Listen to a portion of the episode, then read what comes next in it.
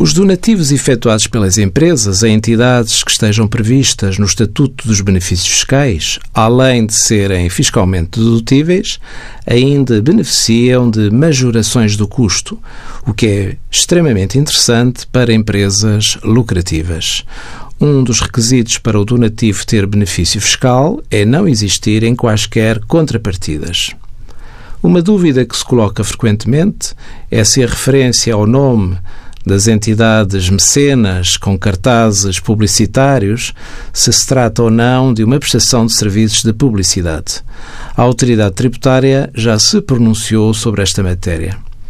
Nos casos em que a regalia se traduza numa associação pública do nome do doador a determinada iniciativa, deve atender-se também ao modo como essa associação se produz, admitindo-se que aos donativos concedidos no âmbito do mecenato esteja associada a regalia da mera divulgação do nome do mecenas, desde que a mesma não apresente natureza comercial, mas meramente institucional.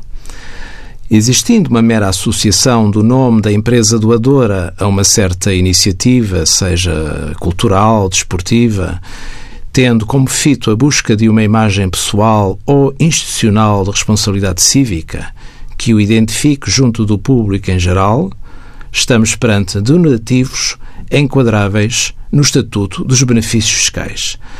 Nesta associação do nome do doador a determinadas iniciativas ou eventos promovidos pelo beneficiário, não deverá ser feita qualquer referência a marcas, produtos ou serviços da empresa mecenas, permitindo-se apenas a referência ao respectivo nome ou designação social e logotipo. A associação ao nome da empresa não pode variar em função do donativo concedido, nem deve revestir a natureza de uma mensagem publicitária, devendo ser efetuada de uma forma discreta, num plano secundário, relativamente ao evento ou obra aos quais aparece associada.